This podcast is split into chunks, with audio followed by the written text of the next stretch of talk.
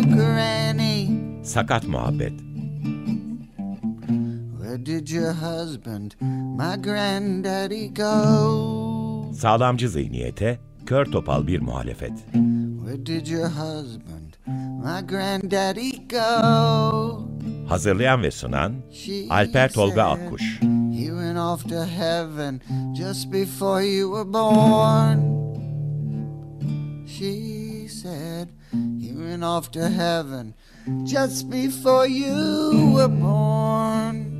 And she said, You are the light of my life and the beat of my heart. She said, You are the light of my life and the beat of my heart. She said, You are the light of my life and the beat of my heart. She said, You are the light of my life and the beat of my heart. Merhaba. Açık Radyo 93.0'a Sağım Zihniyet'in Kör Topal Muhalefeti Sakat Muhabbeti hoş geldiniz. Ben Alper Tolga Akkuş. Programla ilgili eleştiri, öneri ve yorumlarınızı sakatmuhabbet.gmail.com adresine gönderebilirsiniz. Sakat Muhabbet'te bu hafta Açık Radyo dinleyicilerinin, Açık Radyocuların aşina olduğu bir ismi eski programcımızı ağırlıyoruz. Sevgili Zeynep Ünal konuğumuz. Zeynep Hanım hoş geldiniz. Nasılsınız? iyi misiniz? Hoş bulduk, iyiyim. Gene Açık Radyo'da olmak her zaman insana kendini çok iyi hissettiriyor. Çok teşekkür ederim davetiniz için. Siz 4 sene önce bir dönem sanıyorum yine sinema üzerine Aşkımızın Üzerine Yağmur Yağıyordu programını hazırlayıp sunmuştunuz. Nasıl o deneyimdi o? Siz yani bir geçmişe gidelim biraz isterseniz. Yani çok eğlenceli bir programdı. Biz çok eğleniyorduk. Çünkü böyle sinemanın yani filmleri konuşuyorduk sinemacılarla ama kendi ürettikleri değil başka filmler üzerine konuşuyorduk. Biraz magazin programı gibiydi. Tabii Açık Radyo'ya uygun bir magazin programı. Onun için çok eğlenceliydi bence. Özlüyorum açıkçası. Tabii Cüneyt Cebenayo'nun programını da E- Erguvan Simbo'da da biraz andırıyordu, benziyordu. Cüneyt Evet. Cebenayo'na da bir daha bir analım buradan. Ben çok tanışma, tanışmadım kendisiyle ama hep izlerdim sosyal medyadan, hep dinlerdim. O da çok büyük emek verdi Açık Radyo'ya. Onun da adını geçirmiş olalım. Bugün de sinema Evet. üzerine konuşacağız çünkü. Sinemada sakatlık temsiliyetini, sakat sinemayı konuşacağız.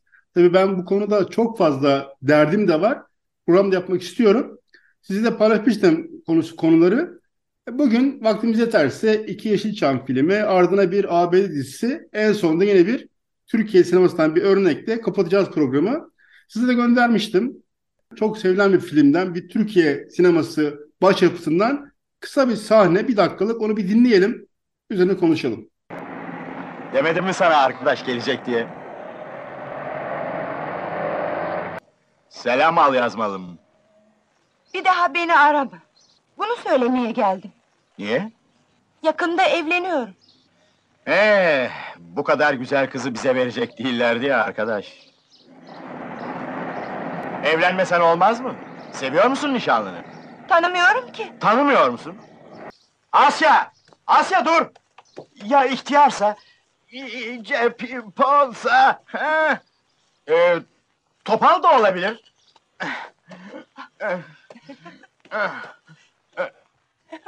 Belki de iki gözü de kördür. Seni bile bulamaz. Evet, filmi Tamam. tabii ki anımsadı dinleyenler. Selvi Boylum, Al Yazmalım, yönetmen Atıf Yılmaz, Ali Özgen Türk senaryosunu yaptı. Cengiz Aytmutov'un Elveda Gülsarı romanından uyarlanan bir film. Ve bu filmde sakatlık ilgili var diye düşünenler olabilir de dinlemeden önce ama dinlediniz. İşte İstanbul İlyas Asya'yı görücü geleceği zaman ona ya seni görmeye gelen insan sakatsa, körse deyip taklidini yapıyor. Bu aslında en masum örnek Zeynep Hanım. Yani ben tabii, tabii bunu dinleyen izleyenler Yeşilçam'da 60-70'li yıllarda ne bileyim işte araba çarptı, kör kaldım, damdan düştüm, gözüm açıldı gibi böyle sakatlığı ne bileyim karikatürleştirilerek mi diyeyim. Böyle çok fazla örnek var ve bence benim programımın da amacı zaten sakatlık algısını iyileştirmek ve bence de bunu bu hale getiren müsebbiplerin en başında da Yeşilçam geliyor. Biraz iddialı olabilir. Benim kendi görüşümden bu. Siz de bir film yapımcısınız. Sizin gözünüzden, sinema bakışınızdan bu tür Yeşilçam özelinde bu tür filmlere nasıl bakarsınız? Sizce benim tespitim doğru mu? Sizin görüşünüz nedir? Evet evet yani Alper Hocam sizin de belirttiğiniz gibi Selvi Boylum Al yazmam gerçekten çok masum bir örnek Yeşilçam için. Neredeyse bir dönemini bütün bu dramayı Yeşilçam bu görme kaybı üzerinden kurmuş. En çok işte dediğim gibi körlük kullanılmış. Karakterin işte dediğiniz gibi yaşadığı şokla işte trafik kazası sonucu ya da doğuştan gözleri görmez olur ve yaşadığı bu durum film boyunca bir trajedi olarak biz izleriz, perdeye yansır. Filmin sonunda karakterin gözlerinin açılmasıyla da trajedi sonlanır. İşte aklıma gelen mesela Memduh'un üç arkadaşı vardır. Çok da güzel bir filmdir aslında. Yine biraz masumlardan sayabiliriz. Genel olarak böyle sinemada engelli karakterlere bakıldığında e, bu karakterlerin belirli e, prototiplere hapsedildiğini görüyoruz aslında. İşte yardıma muhtaç, mağdur ya da insanüstü kişiler olarak izliyoruz. E, bu Yeşilçam'dan da bağımsız aslında. Hatta şu anda da böyle izliyoruz. Hatta dünya sinemasında da bu böyle. Engelliliğin başa gelen bir ceza, engelliliğin sonlanmasında bir ödül olarak yansıtıyor bize sinema. Bunu söyleyebilirim. Tabii sinema başka hiçbir sanat aracının başaramadığı bir şeyi başaran bir araç. Filmlerin günlük yaşamda belki işte hiç karşılığı olmayan deneyim ve olayları aktarma gücüne sahip. Yani bir film yıllar boyunca sürmüş bir savaşı birkaç saat içinde bizlere anlatabiliyor ya da bir ömür boyu edinilen bir deneyimi anlatabiliyor. İster kurmaca ister kurmaca dışı olsun filmler kitlelere ulaşabilen çok önemli bir araç bir anlamda da. Bu noktada maalesef engellilik konusunda engellenmiş kişilerin aktarımı, sinemaya aktarımı konusunda iyi örnekleri dünya sinemasında da işte bizim sinemamızda da maalesef çok az karşımıza çıkıyor. Bir yana da şu, sırayla Yeşilçam'dan örnek vereyim işte ne bileyim sakat kalan, topal kalan yani film kahramanları mesela bir kadına aşıksa ya da bir kadın bir erkeğe aşık sakatlanmışsa hemen şey olur filmlerde. İşte artık beni istemez, intihar eder, şey olur. Böyle bir sürü örnek var. Bu da hem sakat bireylerin kendi travmalarını depreştiren bir şey benim açımdan bakınca. Hem de sakat olmayan insanlara işte artık siz artık toplum dışındasınız şeyini vurgusunu veriyor. Bunu da ikinci bir örnek tabii çok örnek ben bir liste yaptım size program önce de orada belki 40-50 film oldu daha da olur yani. Çok film var böyle. Hı hı. Mesela bunun tabii en prototip filmi Arabesk filmi. İşte Ertem Eğilmez'in son filmi hatta tamamlayamadığı ve son tamamlanan film Arabesk. O da aslında Yeşilçam'ın parodisi. O parodide de Ertem hocamız tabii sağ olsun onu da vermiş. Orada da pek çok sahnede bu sakatlandım artık iyileştim parodi halinde var. Bu da çok güzel aslında yansıtıyor bu durumu. Evet doğru. Yani sadece işte arabesk değil tabii. Yani ya da şöyle işte sakatlanan kişi ya da işte görme duyusunu kaybeden, konuşma duyusunu kaybeden ya da işte tekerlekli sandalyeye muhtaç olan kişinin kendini kötü hissetmesinden öte aşık olduğu kadının da ona başka bir duyguyla bakması da burada bence gayet kar- karikatürize edilmiş bir durum. Yani işte o zavallı acınası böyle bir büyük bir merhamet duygusuyla yaklaşan bir kadın o karaktere ve o ne bileyim anaç tavrıyla burada bu klişenin karşısındaki klişe de aslında e, gayet üzücü bir karakter ortaya koyuyor. Anlatabildim mi bilmiyorum. Tabii, tabii, ee, yani karşı karakterde aslında ona acıma hissiyle yaklaşan bir tek tipleşmiş bir karakter yaratıyor.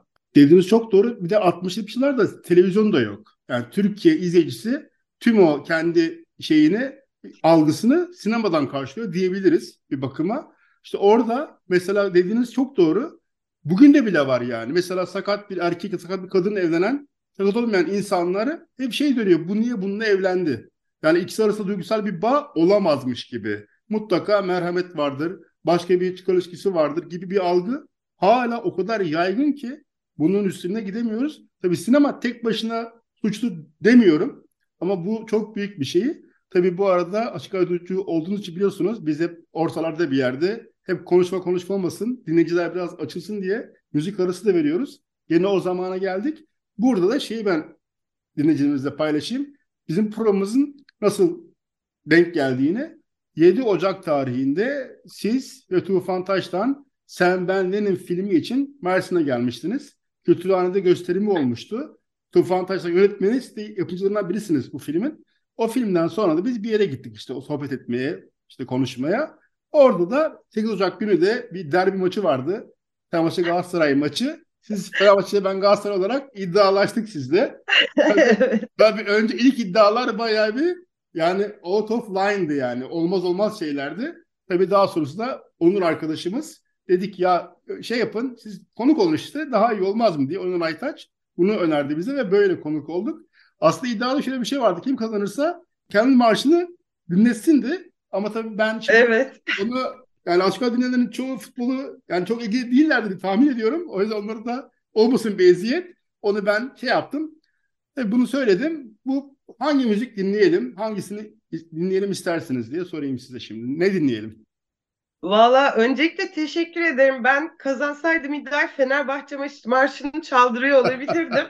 Ee, Galatasaray'ı da tebrik ediyorum bu arada.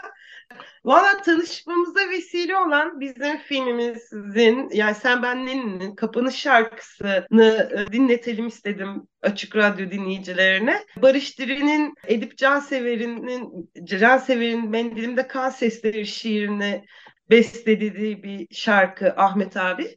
E, Seyyar Taner yorumladı. E, isterseniz tanışmamıza da vesile olan Ahmet abiyi dinleyin.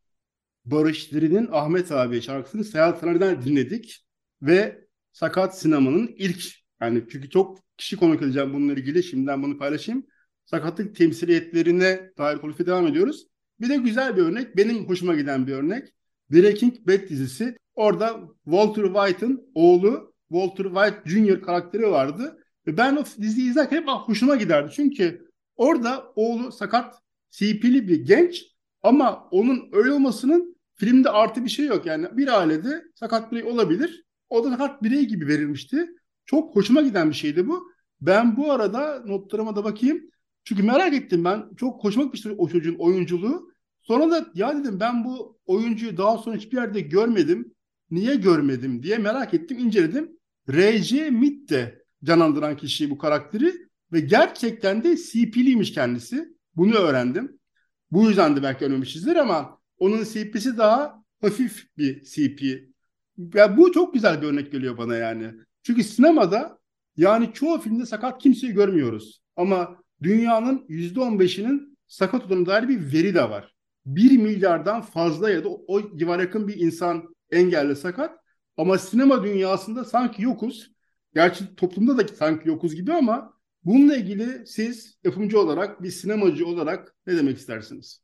Tabii burada bizi Breaking Bad'de e, ya da e, onun gibi yani benim aklıma mesela e, Joda ya da Koda nasıl okunuyor hatırlamıyorum. O film de geliyor. Ya burada tabii karakterlerin işte izlerken zaman zaman sevindiklerine, zaman zaman öfkelendiklerine, zaman zaman küfrettiklerine, kavga ettiklerine tanık oluyoruz izleyici olarak. Onların aciz ya da mağdur olmadıklarına ya da bir kahraman olmadıklarına sıradan insanlar, sıradan karakterler olduklarına tanık oluyoruz. Bu da filmde başka bir yöne çekilmemizi sağlıyor bizim. Maalesef yani sinema sadece engelli karakterler için değil. Yani engelli karakterler evet daha çok temsil edilmeli ama sinema öyle bir şey ki işte daha estetik kaygısı taşıyan bir sanat maalesef. İşte onun gibi ne bileyim çok fazla yaşlı karakteri de görmüyoruz. Ya da çok fazla işte şişman karakter de çok az görüyoruz. Yani hayatın akışı içinde gerçekten işte çok güzel kadınlar, çok yakışıklı erkekler, kusursuz. İşte bu 19. yüzyıl tiyatrodaki o normal tanımı içindeki insanların canlandırdığı karakterleri izliyoruz ki izleyiciler onlarla bir özdeşleşik sağlasınlar diye.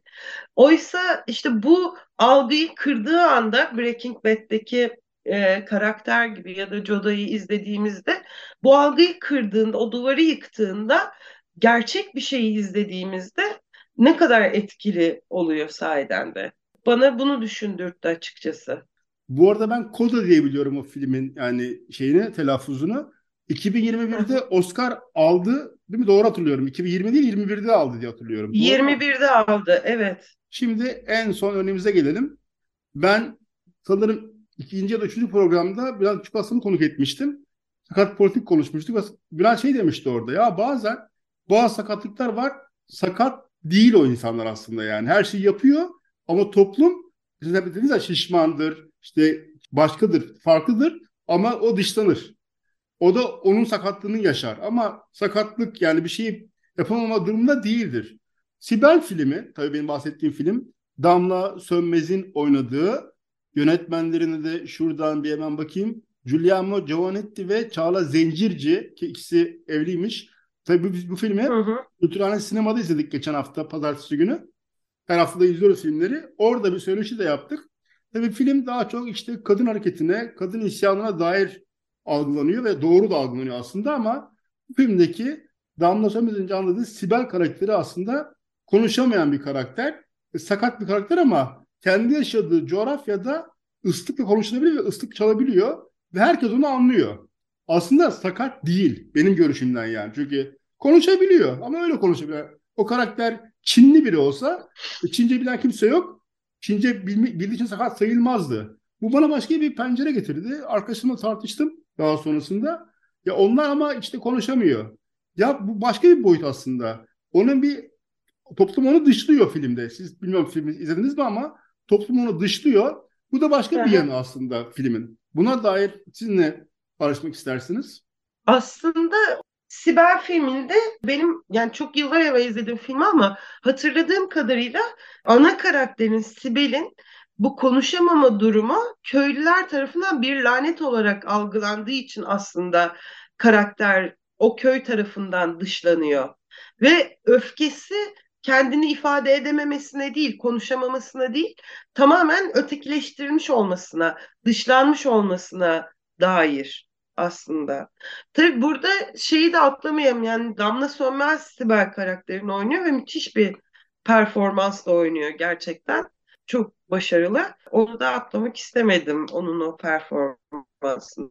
Bilmiyorum benim yorumum e, filme dair böyle. Yani Sibel'in öfkesinin o kasabanın ona davranış şekli konuşamadığı için davranış şeklinden kaynaklandığını düşünmüştüm ben izlerken. Yani işte hep düşünce şeyleri sakatları konuştuk son iki bölümde sakat muhabbette onda da tarihte işte sakat insanların kadın sakat insanların orta çağda bu şeytan işte mesela Sahra hastalarının o köpükler çıkarmasının şeytan girdi içine gibi şeyleri var. Bunun belki bir tezahürü işte bu günümüze gelen bir hali belki dediniz ya onun bir lanet Hı. lanet yani köyde bir şey oldu yok aslında. Onlar işte bir şekilde bir lanet gelir mi diye kendi kendilerine bu aslında sakatların da dışlanmasının yolunu açan. Çünkü ben hep bu sakat muhabbeti şey bu şifreleri çözersek oraya gidip doğru işte noktalara do- doğru hamleleri yaparak iyiye çeviririz diye bir ne bileyim hayalim var di- diyeyim. İnşallah bu sukut hayatı o hayal olmaz. gelişir. Böyle düşünüyorum. Zeynep Hocam çok çok sağ olun konuk olduğunuz için. Açık Ben- Radyo'ya. Araya iki film yani böyle hep kötü örnekleri biraz konuştuk. İki tane kendi Evet. sinemamızdan güzel örneği de sıkıştırmak istiyorum. Biri Hakkı Kurtuluş'la Melik Saraçoğlu'nun kendi sinema serüvenlerini anlattıkları e, Gözümün Nuru filmi. Orada kendi sinema serüvenlerini anlatıyorlar ama iki yönetmenin de çok ciddi bir görme kaybı var. Yüzde ellinin üzerinde ikisini de bildiğim kadarıyla. Yani biraz böyle kendileriyle dalga geçtikleri, e, bir süre sonra onların görme engelli olduklarını unutup ya bu karakterler yani sinema yapabilecekler mi diye heyecanla takip ettiğimiz bir film. Diğeri de İhsan Başarı'nın Başka Dilde Aşk filmi. Orada da bir süre sonra erkek karakterin duyma engelli olduğunu unutup böyle o aşkın işte tutkusunu vesairesini izlemeye başlıyoruz. Evet yani belli bir prototipe doğru gidiyor karakter. O da işte kendine kızgın, öfkeli, hayata öfkeli, duyma engelli olduğu için ama bir süre sonra bence onu biraz yıkmayı başarmış ve bir süre sonra işte bir aşk filmini izlemeye başladığımız e, bir film haline geliyor. Bence iki güzel örnek izlemeyen varsa iki filmi de ben naçizane tavsiye etmek istedim dinleyenlere. Ben, ben de izledim iki filmi. Bu iki filmin aklıma gelmemişti bu listede. Doğru söylüyorsunuz. Ben izlemiştim. Mesela Gözümün Nuru benim için hiç sakatlıkla ilgili değilmiş gibi gelmişti izlerken ya. Çünkü orada sinema ve görmek ikisi çok match ya. Yani birbirine kopmayacak şeyler gibi bir şey vardı. Bu arada o iki yönetmenin de yeni filmi biz şu anda cumartesi günü yapıyoruz. 28 Ocak'ta kaydı. Bu bir filmleri geldi mi? Ben mi yanlış hatırlıyorum? Bugün onların filmi geldi galiba. Sabah onun şeyini görmüştüm ama çok da emin değilim. Hatta şuradan Öyle mi? Valla bir bakayım Evet. ben durun. Yani sanki doğru hatırlıyorum da bir bakayım. Evet, Film. evet. e, Bir- yeni Birlikte Öleceğiz filmleri gelmiş. 2021 yapımı. Bugün itibarıyla Mubi'den izlenebiliyor. Onu da söylemiş olalım yani dinleyenlere, izleyenlere. Yani o da benim çok sevdiğim bir film. Ben de çok tavsiye ediyorum. Çok şiirsel, aşkı çok güzel anlatan bir film. Onun için bence onu da kaçırmayın. Çok çok sevdiğim. Biraz uzun gelebilir izleyicilere. Ya ben Ama sabah Gerçekten sabah çok baktım. şiirsel bir film. Sabah baktım gerçekten üzerinde 6 dakikaydı. Bu neymiş dedim ya. Daha uzundu galiba da. Bayağı da uzun. Yani izlemeden uzunmuş diye bir çekindim ama siz çekinmeyin izleyin diyorsunuz şu an anladığım kadarıyla. İzleyeyim ben de evet şimdi sizden duyunca. Zeynep hocam Evet hocam sinemada zaman sinemada zaman biraz göreceli çünkü bazen 3 dakika geçmek bilmez bazen 3 saat böyle aa oturduk ve film bitti gibi gelir. O yüzden o filme bir şans verin diyorum Ya, ben. Çok güzel bir çünkü. Salonda oluyor da evde olmuyor işte. Evde bir sürü ufak tefek işler kopartıyor insanı. Salonda dediğiniz gibi salonda kopuyorsunuz anlamıyorsunuz ama tabii sakatlıkta sinemadan sinemaya geçtik. İyi oldu aslında. Evet film konuşmaya başladık. Sinema konuşmaya başladık. Zeynep Ünal'dı konuğumuz. İsalam Film Merkezi'nin eski müdüresi. İnşallah bu şey devran ters döner de yine siz de oraya kavuşursunuz diyelim. Sakatlık temsilcilerini konuştuk sinemada. Şimdi en son ne söylemek istersiniz diyerek son sorumu sormuş olayım yavaş yavaş bitirirken programı. Valla çok teşekkür ediyorum. Önce size çok teşekkür ediyorum. Çok tuhaf bir karşılaşma bizi bu programa getirdi. Çok tuhaf bir karşılaşma demeyeyim de iddia diyeyim. Buraya getirdi. Çok hoş oldu. Çok teşekkür ediyorum. Ayrıca Açık Radyo'da olmak her zaman çok keyifli, çok mutlu edici. Tüm Açık Radyo ailesine de kocaman sevgilerimi e, iletiyorum. Size de çok çok teşekkür ederim. Biz teşekkür ederiz. Tabii Açık Radyo'daki herkes hep beraber. Bu kopmayan bir birliktelik. Benim eskiden beri şeyim yani bir kişi Açık Radyo dinliyorum dediği anda ben direkt o bütün o beyler, hanımlar, şunlar bunları atıp ne haber abi, ne haber falan diye kanka muhabbetine geçiyorum. Siz, öyle bir şey var Açık Radyo'nun gerçekten de. İyi ki Açık Radyo var ve iyi ki hep sürecek diyoruz. Tabii niyetimiz o. Çok sağ olun konuk olduğunuz için. Sakat Muhabbet'in bu bölüm sonuna geliyoruz. Görüşmek üzere, hoşça kalın diyorum.